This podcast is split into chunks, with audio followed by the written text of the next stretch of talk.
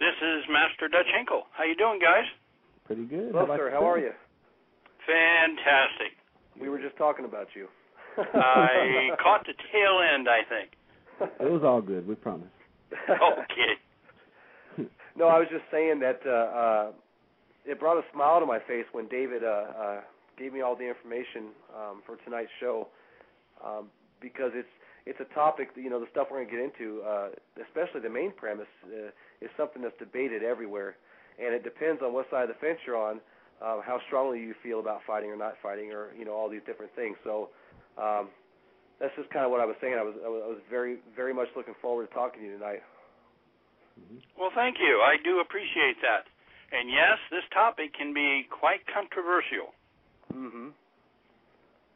So let's just let's just start right out with it. Uh, you claim that fighting doesn't work, and you can prove it.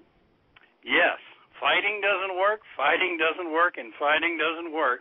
And the main reason why it just gets you in trouble in today's modern day society. Unless your life is in jeopardy, doing any kind of physical fighting is just going to get you in trouble in today's society. And here I am, a guy with nine black belts, uh, 40 years experience, Mm-hmm. and yet I'm here to tell you fighting doesn't work. It just gets you into trouble. Yeah. Well, is, is that true, Master Dutch? Is that true for someone as yourself that is considered a professional? Uh, It's it- even it- worse. It's true It's even the- worse. It's true I'll tell you why. even to people that are like laymen like me, like I don't know how to fight. It's the same. Well, let's let's take the three examples that I use when I talk to groups, okay. and that is why fighting doesn't work. Okay. Let's take the first environment, the academic environment. Now, just about everybody in your listening off uh, audience has went to school, either preschool, kindergarten, elementary school, junior high, high school, university, college, even uh, trade schools. hmm You always come across somebody that wants to be a bully and bullies other people. And you know, you can only take bullies so long. So you wait until you just can't take it anymore, and so you physically fight back. What happens? You both get into trouble. Sure. You who's going to receive disciplinary actions? You both are. Who's going to get suspended and possibly expelled? You both are. So in a school setting, fighting doesn't work, it just gets you into trouble. Second scenario is the workplace. This is an area that I'm very familiar with because I was a corporate manager. I worked for a Fortune 500 company called um, Brinks Armored, the armored truck people. Mhm. I had over 150 people that worked for me at one time, and uh, they all were armed. They all packed heat. Do you think we had a zero uh, tolerance policy for fighting on the job? yeah, Of course. of course. So even in a work uh, environment, you're going to have bullies. You're going to have people that belittle other people, and, and personalities flare up. Well, what happens?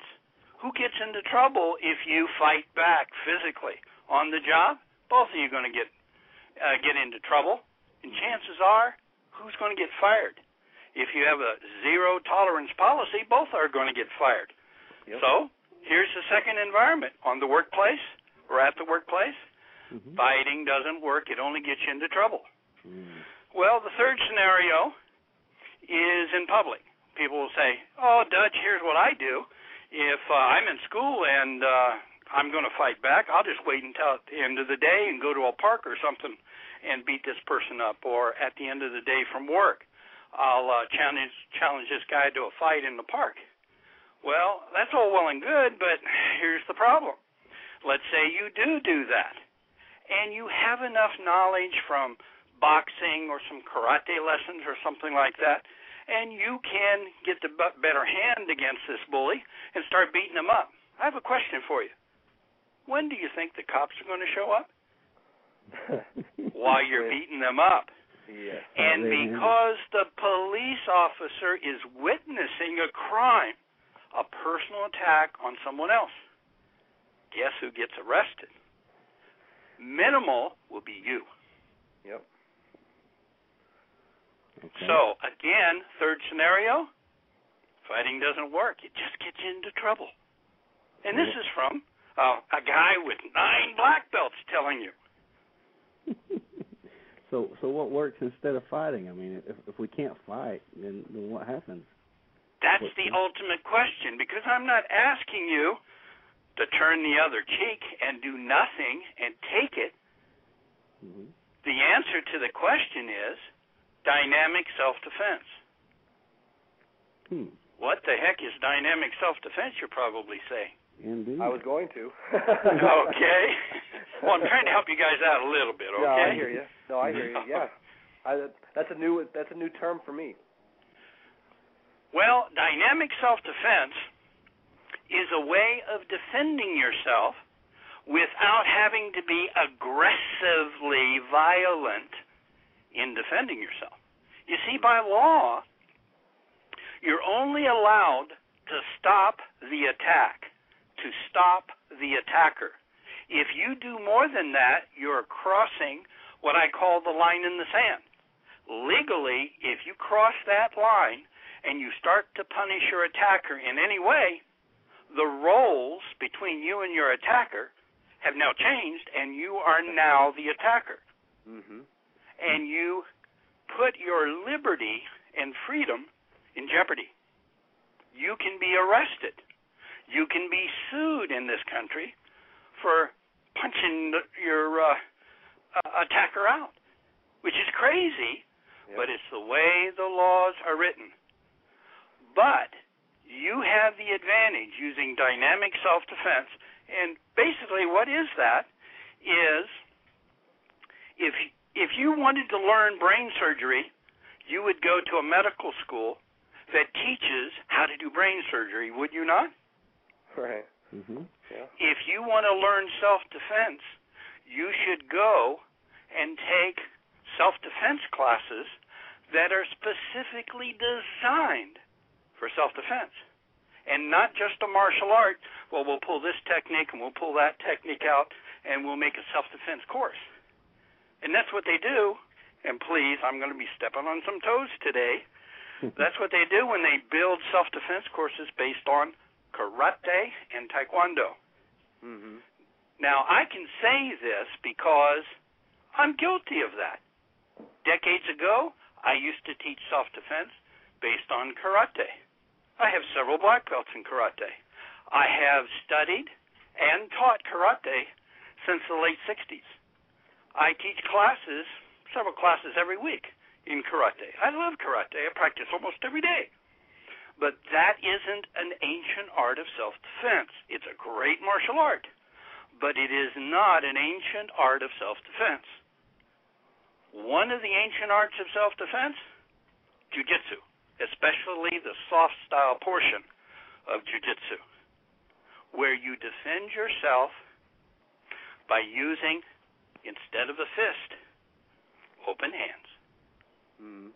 You use the balance of your opponent against themselves, the Mm-hmm. movement of the opponent against himself. You use pressure points. You use oriental principles. Well, I've got about a dozen I can list for you that you mm-hmm. can use that is used against an opponent that is aggressively and violently attacking me. And that's what I call, I lump it together under one phrase, and that's dynamic self defense. Now, there are some advantages to that dynamic self defense over and above what I just listed. And mm-hmm. that is, it's designed for the smaller, less powerful person. It requires no muscle or strength. In fact, in jiu-jitsu, dynamic self-defense, we have a saying: if you're using muscle, you're doing it wrong. Mhm. In fact, if you use muscle, by the very act of using muscle, that can be used against you because you're tightening up. It requires less effort and less energy than many of the other martial arts. It can be applied by the young, the old, the small, and the out of shape. And I'll give you one quick example. I spent about 11 years in Denver, Colorado, and uh, I was asked to go down to Colorado Springs, which is about oh 60, 70 miles south of Denver. And I was asked by a facility that had people in wheelchairs, mainly with MS. And I was asked to teach them some movements, some self defense movements.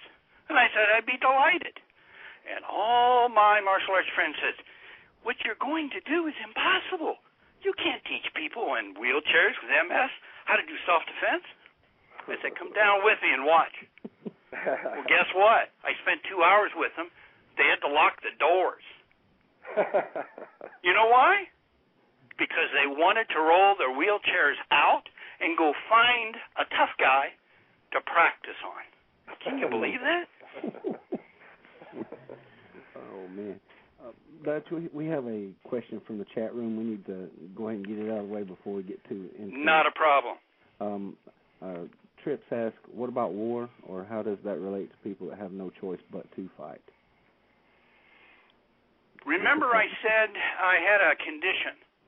Mm-hmm. Unless your life is in jeopardy. In war, your life is in jeopardy. If my life is in jeopardy, I'll pull out everything I know. All nine black belts, all 45 years experience to the forefront immediately Okay. without reservation. In time of war, that is what's happening. That's the condition. Your life is on the line, and you must do everything you can muster to stay alive. Okay. Does that help? I, Fair enough. yeah, I uh I I see exactly where you're coming from and and as I said earlier, it brought a smile to my face to bring you on here because uh because I really I really understand where you're coming from because I've been there. You know, I've yes, sir. the last 10 years I've been a security professional and uh you know they don't teach us how to punch people in the face or break arms.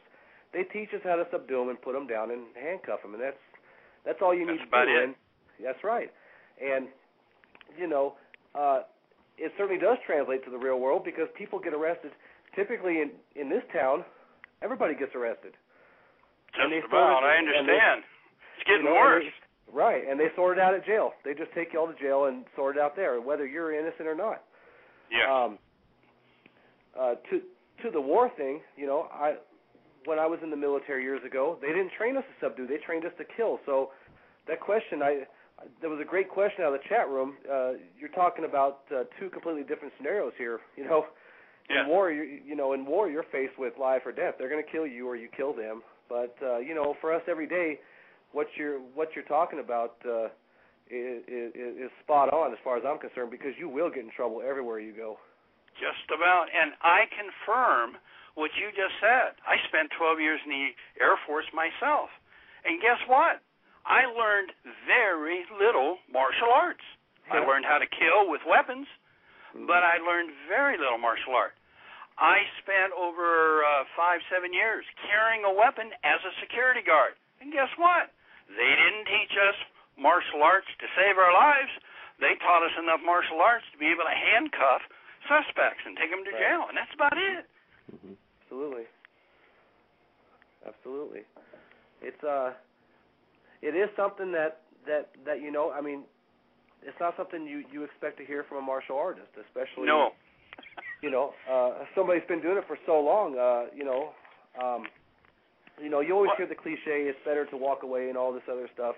It is. Um you don't hear you don't hear uh, uh, a lot of martial arts saying that, especially the younger ones, the ones that haven't had quite as much experience. Well, see, that's a commonly held myth that the public has that's been propagated by people that haven't been in martial arts a long time. And I was in that in in that uh, category for a long time myself. I'll be first to admit. Um, this is what I really want you and all your listeners to understand. Every good master master, and I consider a master a fifth degree and above. Every fifth degree and above master of any martial art will tell you the highest goal in self defense is to walk away, Mm-hmm. or if you cannot walk away, use the minimum amount of force and energy to stop the attack.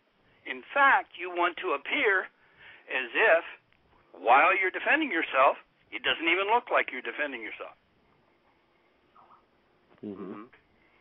Most younger black belts and non black belts have yet to learn this because they've learned the physical side of martial arts instead of the spiritual and mental side of martial arts. Ma- uh, masters that I talk to, they call this the Americanization of martial arts that has occurred to where they've taken a martial art and turned it into a martial sport. Right. You see the difference? Mm-hmm. Sure. Oh yeah. To where they concentrate on the physical. That's the reason why you have so many schools that are building tournament fighters. Well, Right. you're talking to an ex state judo champion of the 70s. I've d- I've been there, done that, wore the T-shirt out and burned it. Mhm. That's not where the martial arts really should be. Tournament fighting is but a fruit of the apple tree. It's not the entire tree. Mhm. It's only a part of the tree. Wasn't The it Bruce, tournament. wasn't it Bruce Lee that said something like "be like water"? Yes. Wouldn't wouldn't that apply here? Very much so. Mm-hmm. Very much so. In fact, here's a principle I can give you today. This is a secret martial arts principle. In dynamic self defense, when being pushed, pull.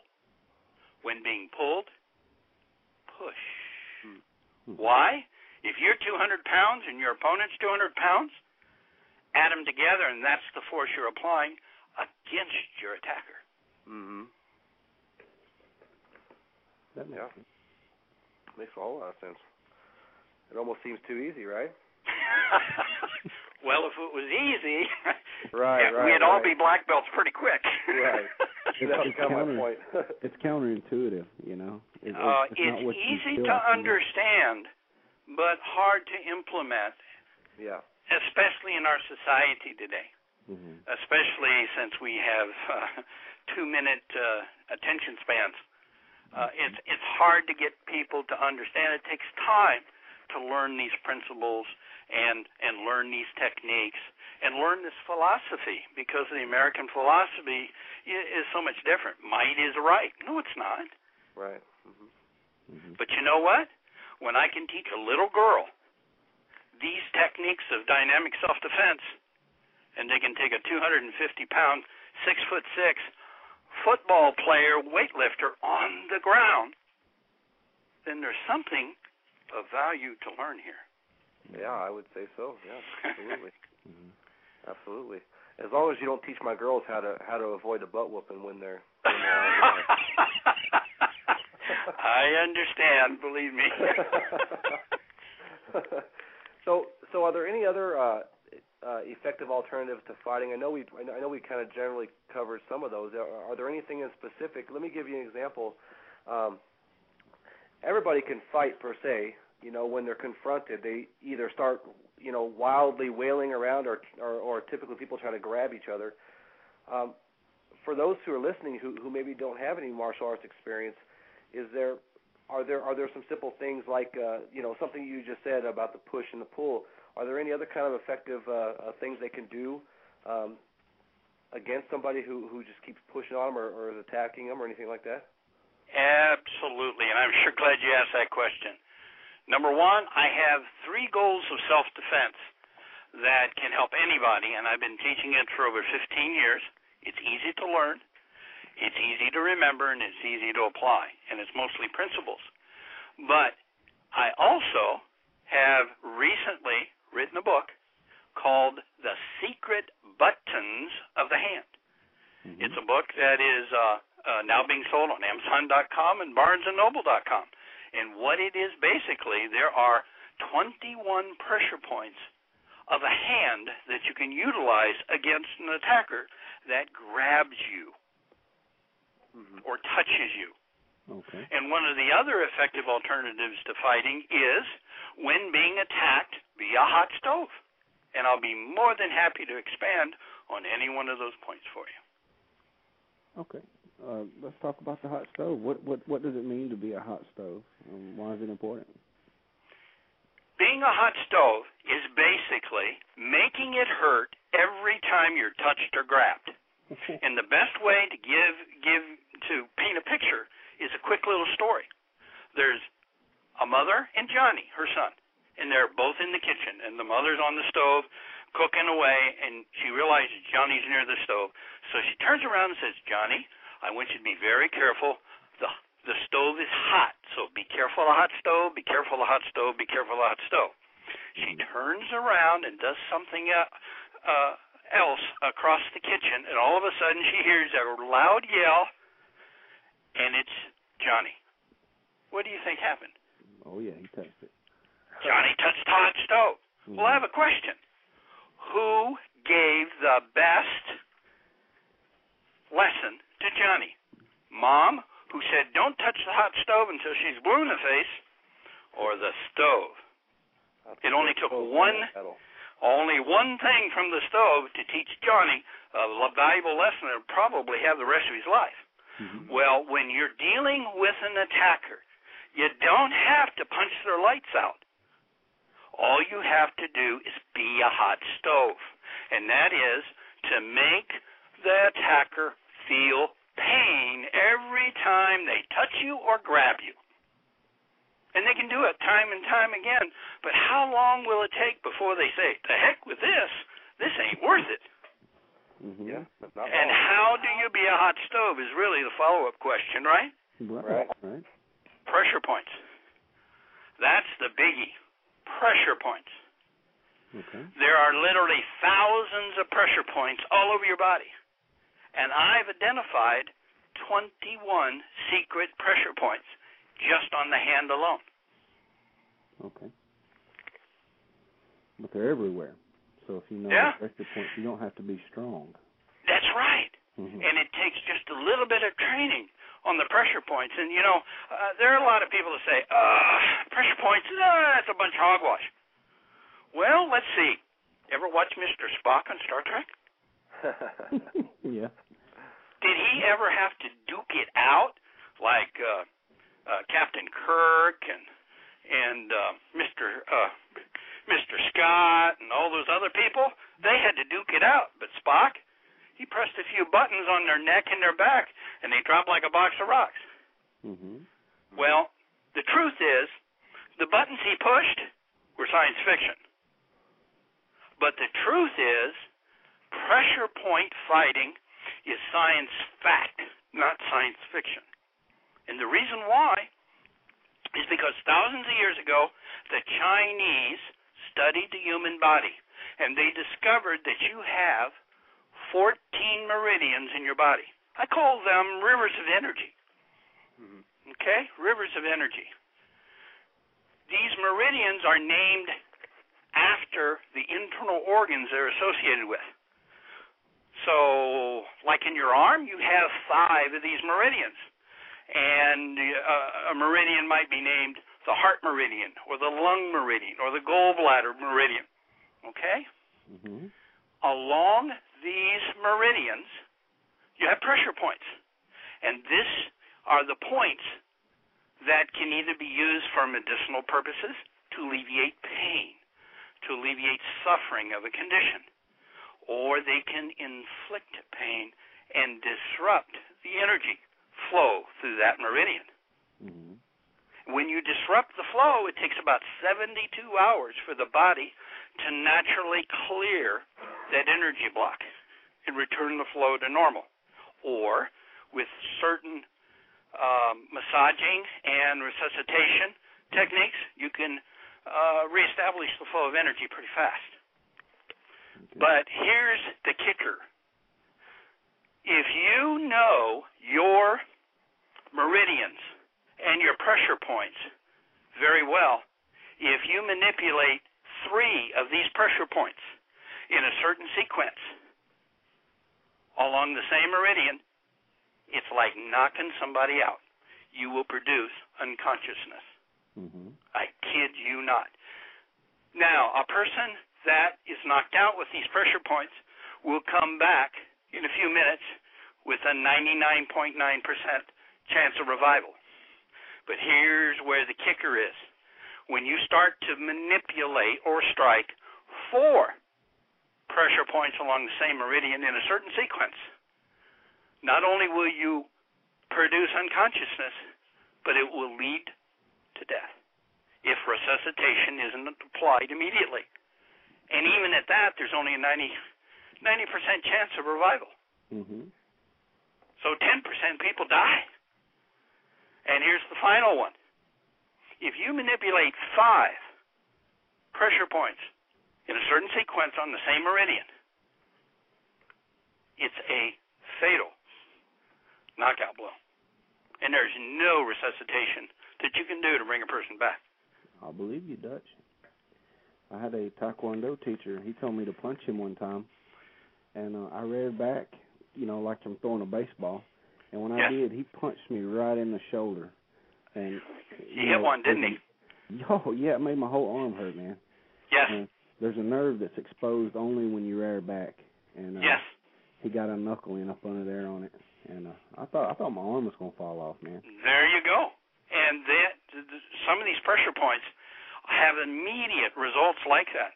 Um, a lot, uh, when people say, "Well, I don't believe there are any pressure points like that," but don't touch me, I said, "You have a funny bone? You ever hit your funny bone? hmm You th- you think your arm's going to fall off? You hit your funny bone. It ain't funny." it's only funny to everybody else that watches you dance around like a chicken. there you go. There you go.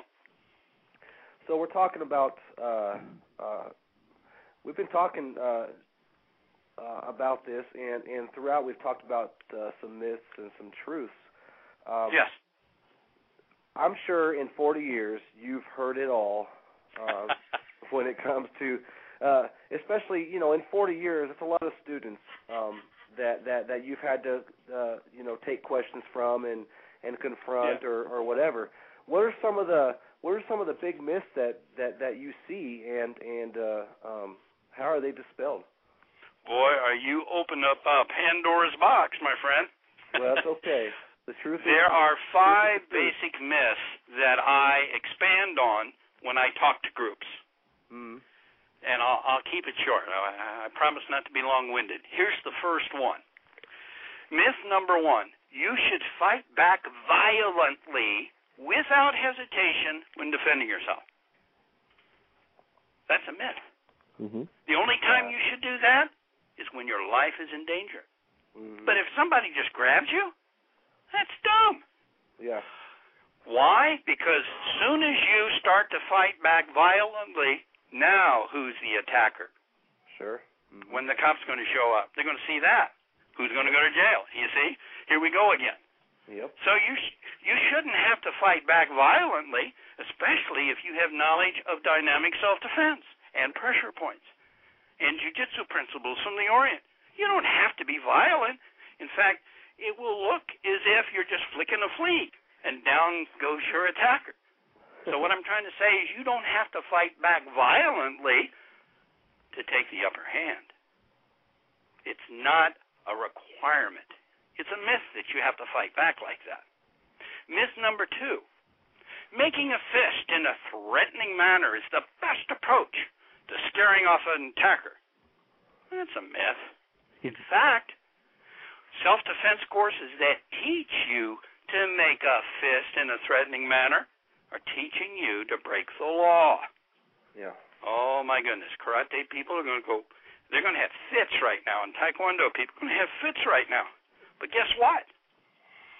If you take your hand, open hand, and you close your fingers and thumb and make a fist in a threatening manner, you have just committed a violation of the law Yep. called assault. Yep. Now, I'm not an attorney, but I'm lucky to be married to one. there you go. If you make a fist in a threatening manner, it's called assault. If you connect it with your opponent's nose, it's called battery. Battery. Mhm. Assault and battery. Now you understand. When we do dynamic self defense, we have our hands open at all times. So we cannot be considered breaking the law, which is assault. Now, in all fairness to karate instructors and taekwondo instructors, I studied taekwondo. I lived in Korea for a while. I also have several black belts in karate. I've been teaching it for decades. But when it comes to defending yourself, you must understand when you violate the law. I don't teach that way anymore ever since I started studying jiu-jitsu because that is the ancient art of self-defense. Mm-hmm. Closing your hand in defending yourself can be construed assault against the other person. Sad but true. Mm-hmm. We must be aware of that. Next, myth number three. The most effective self-defense courses are based on karate and taekwondo. No, they're not. No, they're not. Hmm. But most of the courses that are out there are based on karate and taekwondo. So their PR is much better than mine, apparently. Uh, when people say, "Oh, that's that's not true," just look at the movies. Well, guess what? I know a for real um, martial arts master that has been in the movies. He's on TV right now on A and E. Mm-hmm. You got his I name? Love that. I love that show, by the way. Yeah, Steven Seagal. Steven Seagal. He's the real deal, man. Seventh or eighth degree black belt in Aikido. And guess what? Aikido came from Jiu-Jitsu. It was a branch of Jiu-Jitsu called Aikijitsu, and I just happen to have a master's rank in it. Hmm. You don't have to make a fist to do Aikido. And he does quite well, doesn't he, in defending himself well, event, uh, yeah. against a bunch of pretty tough guys. I don't think I've ever seen him punch anybody. He just flips them and throws them and. There you go, and it's pretty powerful, isn't it? Yeah, he is. Yeah. And that is considered a gentle art by Japanese standards, by the way. well, com- yeah, so, comparing to kempo or something, I could see that. Yeah. There you go. So again, it is not the most effective self-defense course based on karate or taekwondo. Now, karate and taekwondo are beautiful martial arts. I practice karate every day but it's not the most effective. Myth number four, next to the last. To be effective, always use the same violent technique of self defense regardless of the attack. Really? Hmm. The truth is, the attacker dictates what technique you use. If you think I'll always use this this defense against someone who attacks me from the front, I'll always use this defense if somebody grabs me. I'll always use this defense if they somebody grabs me from the side, and I'll always use this defense if somebody grabs me from behind or attacks me from behind. Well, that's kind of wrong, and I'll tell you why. Guess what they're not differentiating? They're not differentiating between a mugger and your agent uncle that likes to sneak up from behind and goose you from behind. would you, you you could put a mugger in the hospital without losing any sleep, but what about your aged uncle that you ended up put putting in the hospital because he snuck up behind you as a as a joke, or you put him in the morgue? How are you going to hmm. feel? So again, you must always temper your response, your defenses against the attacker in the situation. You never use the same violent techniques. You need to temper it with wisdom. Last commonly held self defense myth. Number five. The most effective defense against an attacker is to stand up directly against the attacker. I used to believe in this myth because my self defense courses were based on karate, because mm-hmm. that's what I knew. But you know what? Karate teaches you here comes a cruise missile. Somebody's throwing a big punch towards your face. So you stand there and you're going to block it and counterattack with a punch or a kick, right? Mhm. What if your punch uh, what if your block is too slow? What if it's too fast and you block before the punch comes? Or you block and it's just not strong enough against this punch. Mm-hmm. All three are going to hit you and hit you hard because your block was ineffective. Yeah. Isn't it better to get out of the way instead? Yeah. And help redirect by parrying as you get out of the way? Mhm. Makes a lot more sense, doesn't it? Mhm. Sure does. And this is what brings me to the three goals of self defense. First goal of self defense is to avoid the attack. What does that mean? It just basically means have the attacker attack you where you were, not where you are. They're punching air. And with dynamic self defense, you learn how to quickly move out of the way and parry just in case you need to, because you didn't move out of the way fast enough. And this is a soft movement, not a hard karate block movement. It's just a simple parrying of the arms as you move out of the way. If you don't move out of the way and your defensive blocks don't work, uh, they're going to clean your clock, right? Yeah. So that's why this goal is so important. Yeah, I've had it happen. Yeah. There you go. Me too. Yeah. Me too. I wasn't. I wasn't born a master. Trust me. right. I had to learn the hard way. Second goal of self-defense. After avoiding the attack, you can't avoid the attack forever. Yeah, It's going to be kind of hard to wear out the attacker just by stepping to the side, stepping to the side, stepping to the side. In fact, you might even get tired. So the second goal of self-defense is to control the attacker. In other words, prevent the attacker from attacking again. Mhm. How the heck do you do that? Pressure points? Some of the secret oriental principles that we use? Learning how to be a hot stove? All of these techniques, some of the folding arts, all of these techniques will off balance and control your opponent for the few seconds that you need for the third goal of self defense. And the third goal of self defense is basically one word escape. Mhm. You always look for the window of opportunity to escape. Now, escape doesn't mean you're yellow. You're right. Escape doesn't mean you're a coward. Is it being a tough guy standing in a burning building around you? Right. It's foolish. Well, it's the same way when you are in an altercation. It is foolish to stand there. The best way to deal with force is to run away, and that comes from ancient masters down through the centuries. It Yeah. doesn't mean you're a coward. It means you have wisdom. Yeah, and I had I have to tell you, Master Dutch, that's probably the toughest one. That's probably the Yes. toughest one for people, you know. Very Um, much. Especially the American mentality.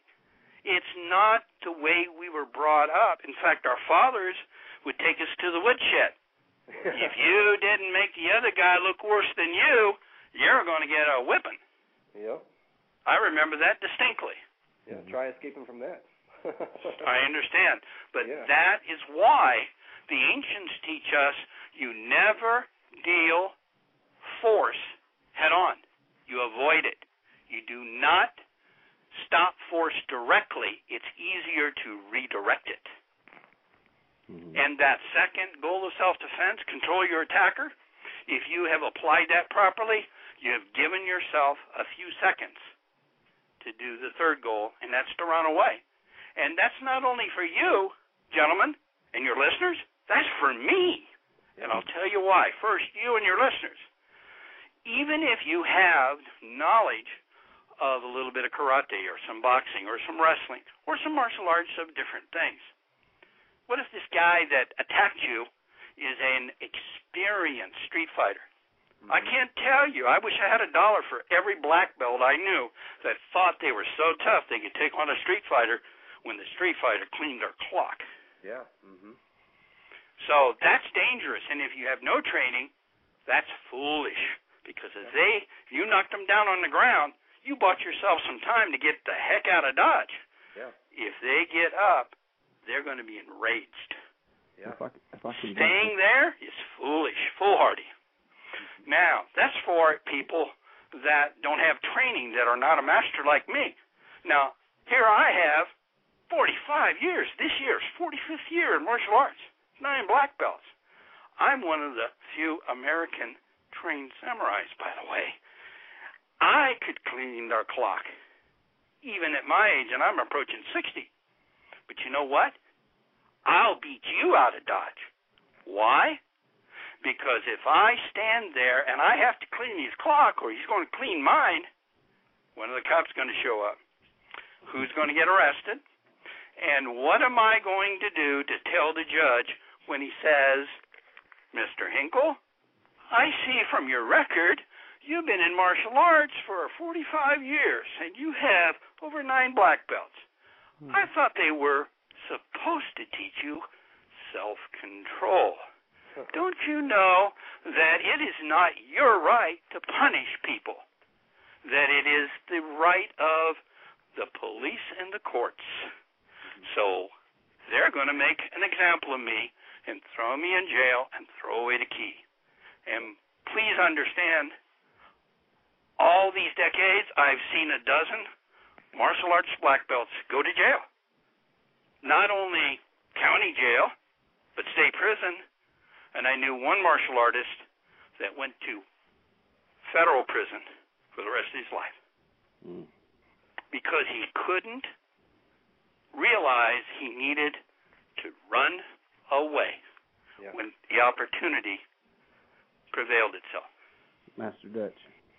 Yes, you, sir. You mentioned a while ago uh, a term where you said uh, temperance. Temperance. Um, a lot of what you're talking about to me, and, and there's a reason why there's not, uh, you know, three million um, black belts, you know, running around, you know, everywhere. Uh, that's because it takes it takes time to learn that that temperance, that balance. Very um, much. When somebody attacks you, you, you can tell a novice from um, an adept because the novice will be the first one to pull out the big guns. yeah. You know, you know what I mean? Yeah. Very much. Mm-hmm. Yeah. And and and to follow up a little bit, if you don't mind, sir. Sure. Uh, to add to what you just said, which has great value, we in this country emphasize the physical way too much. The Orientals outside this country laugh at us because we are so shallow minded when it comes to martial arts. We've Americanized martial arts to make the physical so much more important. And yet, the spiritual and the mental discipline mm-hmm. that is taught in the Orient seems to be missing in many of our martial arts schools, which is very sad. Yeah. I don't see too many schools that teach meditation, self control. Yeah self discipline. They'll mouth the words. But remember, you need to walk the walk if you're going to talk the talk. And we miss that, unfortunately. Yeah, I, yeah, I can I can attest to that. Um, I uh, many many years ago, I I, I uh, um, took a uh, Kuk Sool uh, training uh, in the small town that I'm from, and it was it was about 60% sitting around learning history, learning philosophy, learning uh, simple meditation, and only about 40% physical, uh, actually training. Yeah. You know, and and and as a as a kid, I was I was always kind of like, man, this is this is lame. I came here to learn how to. I, I came here to learn how to destroy some somebody. Exactly. You know, and, and I'm learning history and philosophy, and I'm learning all this. And uh, I can tell you though, um, once I got past myself, you know, once I got over it, it there there was great value in it. Um, but but you're right. You just don't see that nowadays. People open dojos just to make money, and that's yes, and that's where they go wrong. Yes. Can I ask you a question? Sure. What was the dropout rate of the other students around you? Oh, it was. You yeah, stuck it, with it. Yeah, it was high. But how many dropped out? Didn't oh, make it as far as you. Uh, yeah, many of them quit. Uh, you know, within the first week, two weeks. You know, especially when they found out. What do you mean I can't play with weapons? There you like go. Two uh, years, you know, for like two years. What do you mean I can't swing a exactly. wooden stick for two years? And they just drop out. Yeah. It's been my experience the dropout rate from white belt beginner to testing for black belt is 90%. Mhm. Mm-hmm. Those that make black belt, another 90% and then those that make it to fifth degree or higher, another 90% dropout. Mm-hmm. so those that are left, boy, did they go through a lot of cuts. Because in our society, we have a problem with self discipline and with uh, spiritual and character development. Mm-hmm. Because our society, there's so many distractions. That's part of the problem. But you have to want to be a better person. Yeah. And every master and grandmaster that I have ever had the privilege of meeting, they are humble. They walk with their head bowed, humble like the dust. Mhm. Mhm. Master Dutch, we have They- a, Yes, go ahead. we have another question in the chat room, and it's a very good question. Um, deals with verbal attacks. Um, you know, most most physical attacks. uh, You know, I I think the percentage of people getting mugged just just without any warning is is probably slim compared to those everyday encounters we have with people at school, work, um, you know, out on the street, uh, where where there's a lot of verbal um, attacking going on before the phys- the physical stuff uh, happens. Um, what would be your your advice as a as, as a longtime practitioner to to to avoid the physical um, by beating the verbal? That's a good one. I'll be honest with you. Uh, the first time I was asked that, it kind of kind of set me back on my heels. That, boy, I better have some good answers on that one. well, I have two, and believe it or not, one comes from my mother. And uh, huh? I said our mothers are always a great source. Oh yes, especially mine. And she used to say something: "Sticks and stones can break my bones." Mm-hmm. but words will never harm me. I know that's a cliche, and I know it sounds very childish, but words are only words. That's number one. Mm-hmm. If you feel that you have to respond, I'm going to give you a little lesson in martial arts to answer that question, if you don't mind. Please. Please. In your mind, hold your arm out outstretch it with your hand, your palm towards your opponent, your imaginary opponent. And imagine that you have an opponent on the other side doing the same thing and you're pushing against each other's hand. Okay? Now you weigh 150 pounds, let's say. Mhm. Okay? Your opponent's a 90 pound pencil neck geek that has no power whatsoever. This is force against force. Who's going to win? Yeah, not him. The greater force, right? Yep. Right. Mhm. That's the principle of karate, believe it or not. The greater force is going to win when it's karate.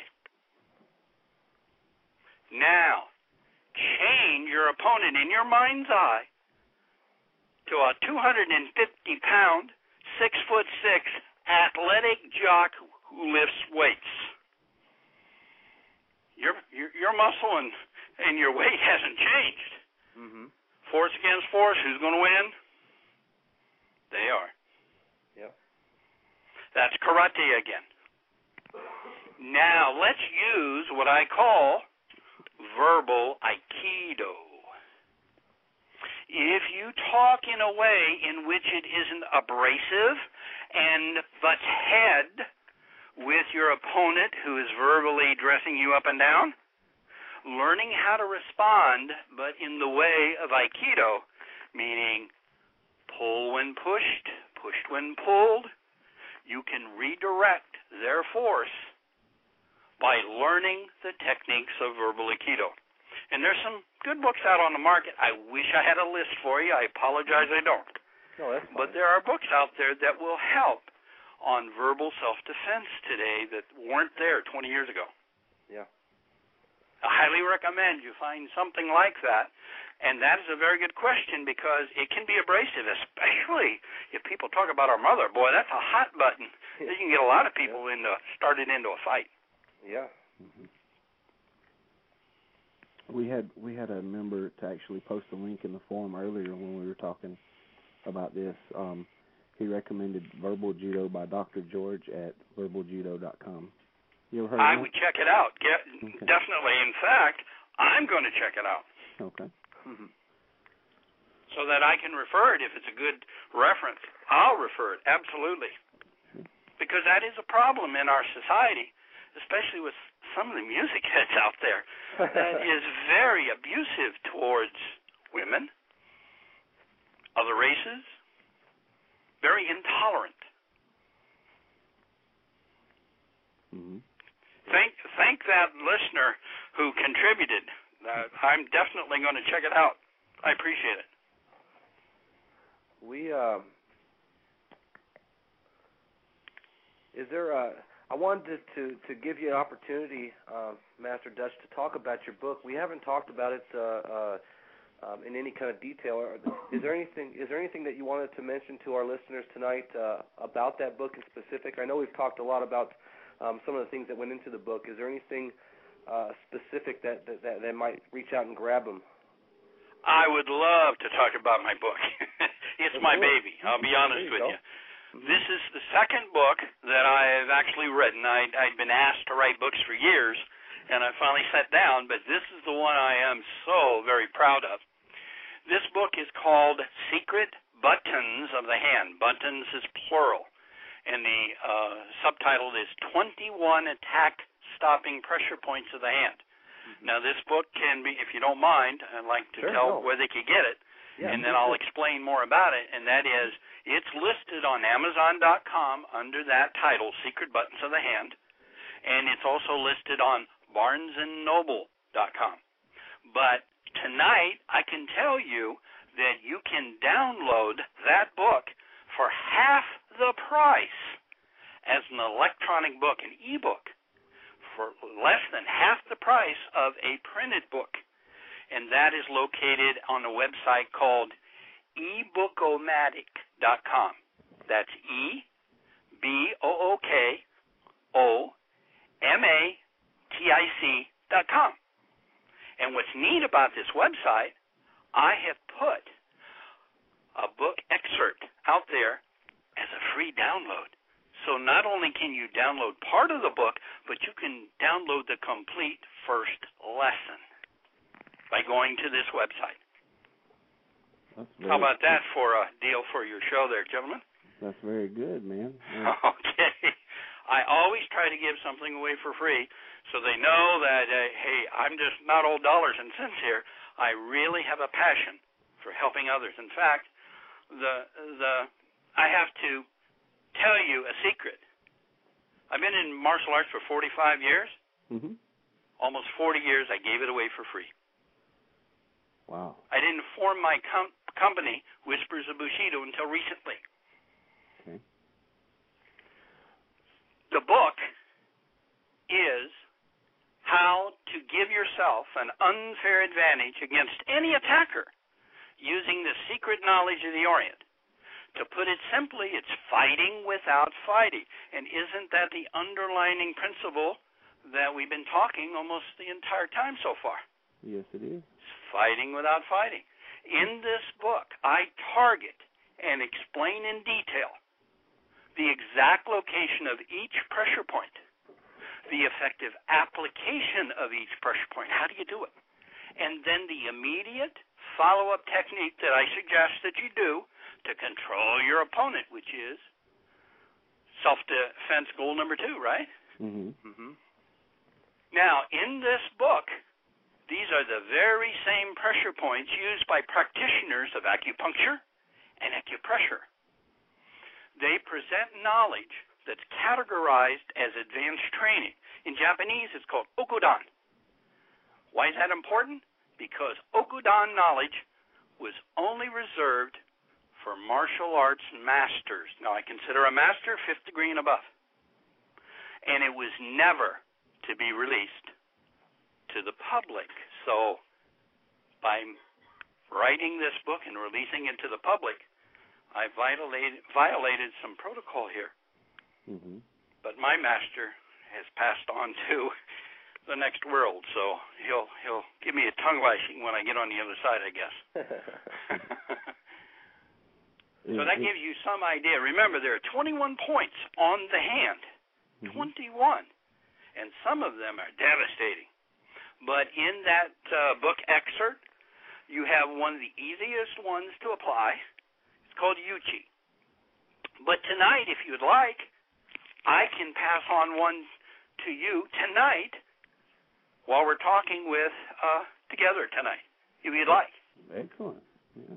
This is called Hoku by the Chinese. If you were to take your hand and open it up wide with your palm away from you, you'll notice that you have a forefinger and a thumb. Mm-hmm. Where the two come together inside your hand is the joint, the metacarpal joint for the thumb and the forefinger. Mm-hmm. The meat right there is the web of your thumb and forefinger. Right. If you press deep into that web to where your thumb touches the joint of your finger and thumb, now press down hard, hard, hard, Mm. and move it around a little bit, you'll find it. Oh yeah. How about that? Yep. And that is secret button number six, located on page 36. Okay. Have you ever been at a party in which here comes the uh, weightlifter or the uh, football uh, uh, leader or quarterback, and you reach out and you want to shake his hand, so he grabs your hand, and instead of giving you a friendly, firm handshake, it feels like he just went crunch, crunch on your hand. Does that ever happen to anybody? Oh yeah. Mhm. Well, it happened to me once when I was a much younger man. It happened to me. I was a black belt in judo, and I didn't know what to do, and it hurt like the devil. When I got in jujitsu, I made a special attempt to learn what do I do when someone does that.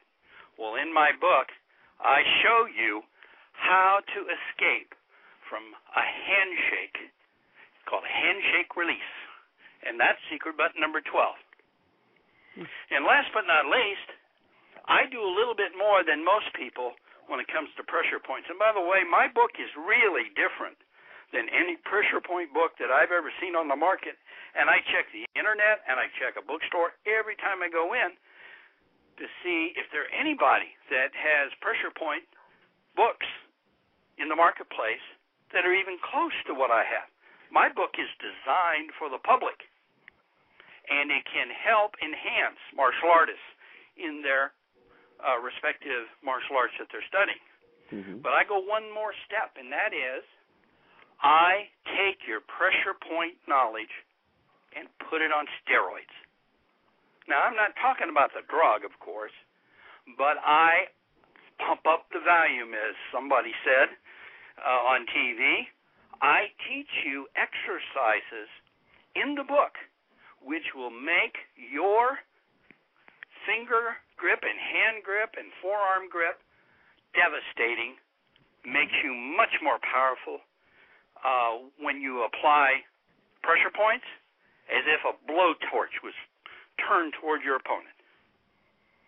Mhm. Does that describe the book pretty good? Yeah, Yeah, I think so. Yeah. Yeah, Remember, this secret knowledge 99% of all the people in martial arts do not know pressure point knowledge Mhm. because it isn't in their promotional guidelines. Only fifth degree and above in the Japanese arts teach that. Well, let's hope they're listening and, and, and buy your book tonight because then then they'll know. Oh, yes. I love that very much. Then the next time we have on, you, you can only say that only two percent people don't know because that's the only people Yeah, uh, see, this program could force me to change that statistic. You're right. we we'd love to help you do that. That's for sure. Oh, that would be great. And I'd love to come back and talk again. Mhm. Uh, I had one other one other question. Uh, when I was going through going through all your stuff, Master Dutch, I, I noticed you do other things. You have a a company. Do you do you sell um, or do you have uh, videos and, and things available for the general public, or or do you generally reserve those for firms or or um, like no, no. Everything that we have is available. Unfortunately, I've just started. Uh, Ah, okay. w- Within the last year or two, we started Whispers of Bushido, Okay. which is uh, you can you can reach us and myself uh, on the email, which is whispers of bushido, which is no space at yahoo.com. Mhm. Uh, I do a lot of talking to groups. I do seminars and I do special classes. I do have another book, which you can see on ebookomatic.com, which is the Ancient Art of Japanese Stick Fighting, which was my first book. I've got a video, a DVD, because I also have experience at a, as a videographer. Uh, I have a DVD on the Japanese stick fighting. We haven't quite formalized a DVD for a follow up for the book on Secret Buttons of the Hand quite yet. Okay. But uh, when you download that book excerpt, and I really encourage people to download that free download on eBookomatic, you'll notice on one of the last pages I have about 12 books that I'm actually working on um, in different areas because this information on dynamic self-defense can be used with a walking cane, with a walker, with you sitting in a chair or a wheelchair. You can apply these techniques. Mhm. I teach uh, the most dangerous stick in the world, and it's legal. It's only six inches long, four to six inches long, that you hold in a closed hand. And it's devastating because it utilizes what? Pressure points. Mhm. Right. And that's just to name a few of the books that I have. But like I said, I, I haven't been around five, ten years as far as commercial entity because I spent most of my life giving this information away across the country. Well, we will definitely um, keep our eyes open for your for your business to become a dot com there. okay. Oh, and I do have a website. I apologize. My wife's going to kill me if I don't tell you, and Oh, that no. is secretbuttonsofthehand.com.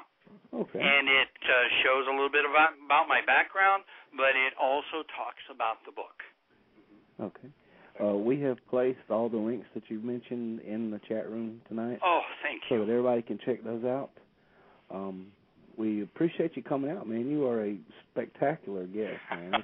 Yeah. You, Well, I, I. I hope I dazzled you enough that you could consider me as an expert. That I would love to come back anytime uh, to to uh, expand on any point or the news of the day. I don't mind at all. Okay. In fact, I'd really be honored. Love to have you. Excellent. Uh, do you have any uh, take home closing statements? Yes. Okay. one word, and this is a uh, actually two quotations I'd like to give you. Number one, uh, Sun Tzu. He is was an ancient Chinese general and strategist. He was the author of the book of the Art of War, and he's been quoted as the supreme art of war is to subdue the enemy without fighting. Now, doesn't that sound like fighting without fighting? Right. Right. And the last thing, knowledge, you keep hearing it all the time. All through my life I did. Knowledge is power? No. Knowledge is power only when it's turned on. Hopefully, I turned on a lot of power for our listeners tonight concerning there are alternatives to fighting back. Fighting doesn't work, it only gets you into trouble but there are alternatives. Thank you, gentlemen. Thank you, sir. Thank you very Anytime. much. It, it's a pleasure, gentlemen. Same here.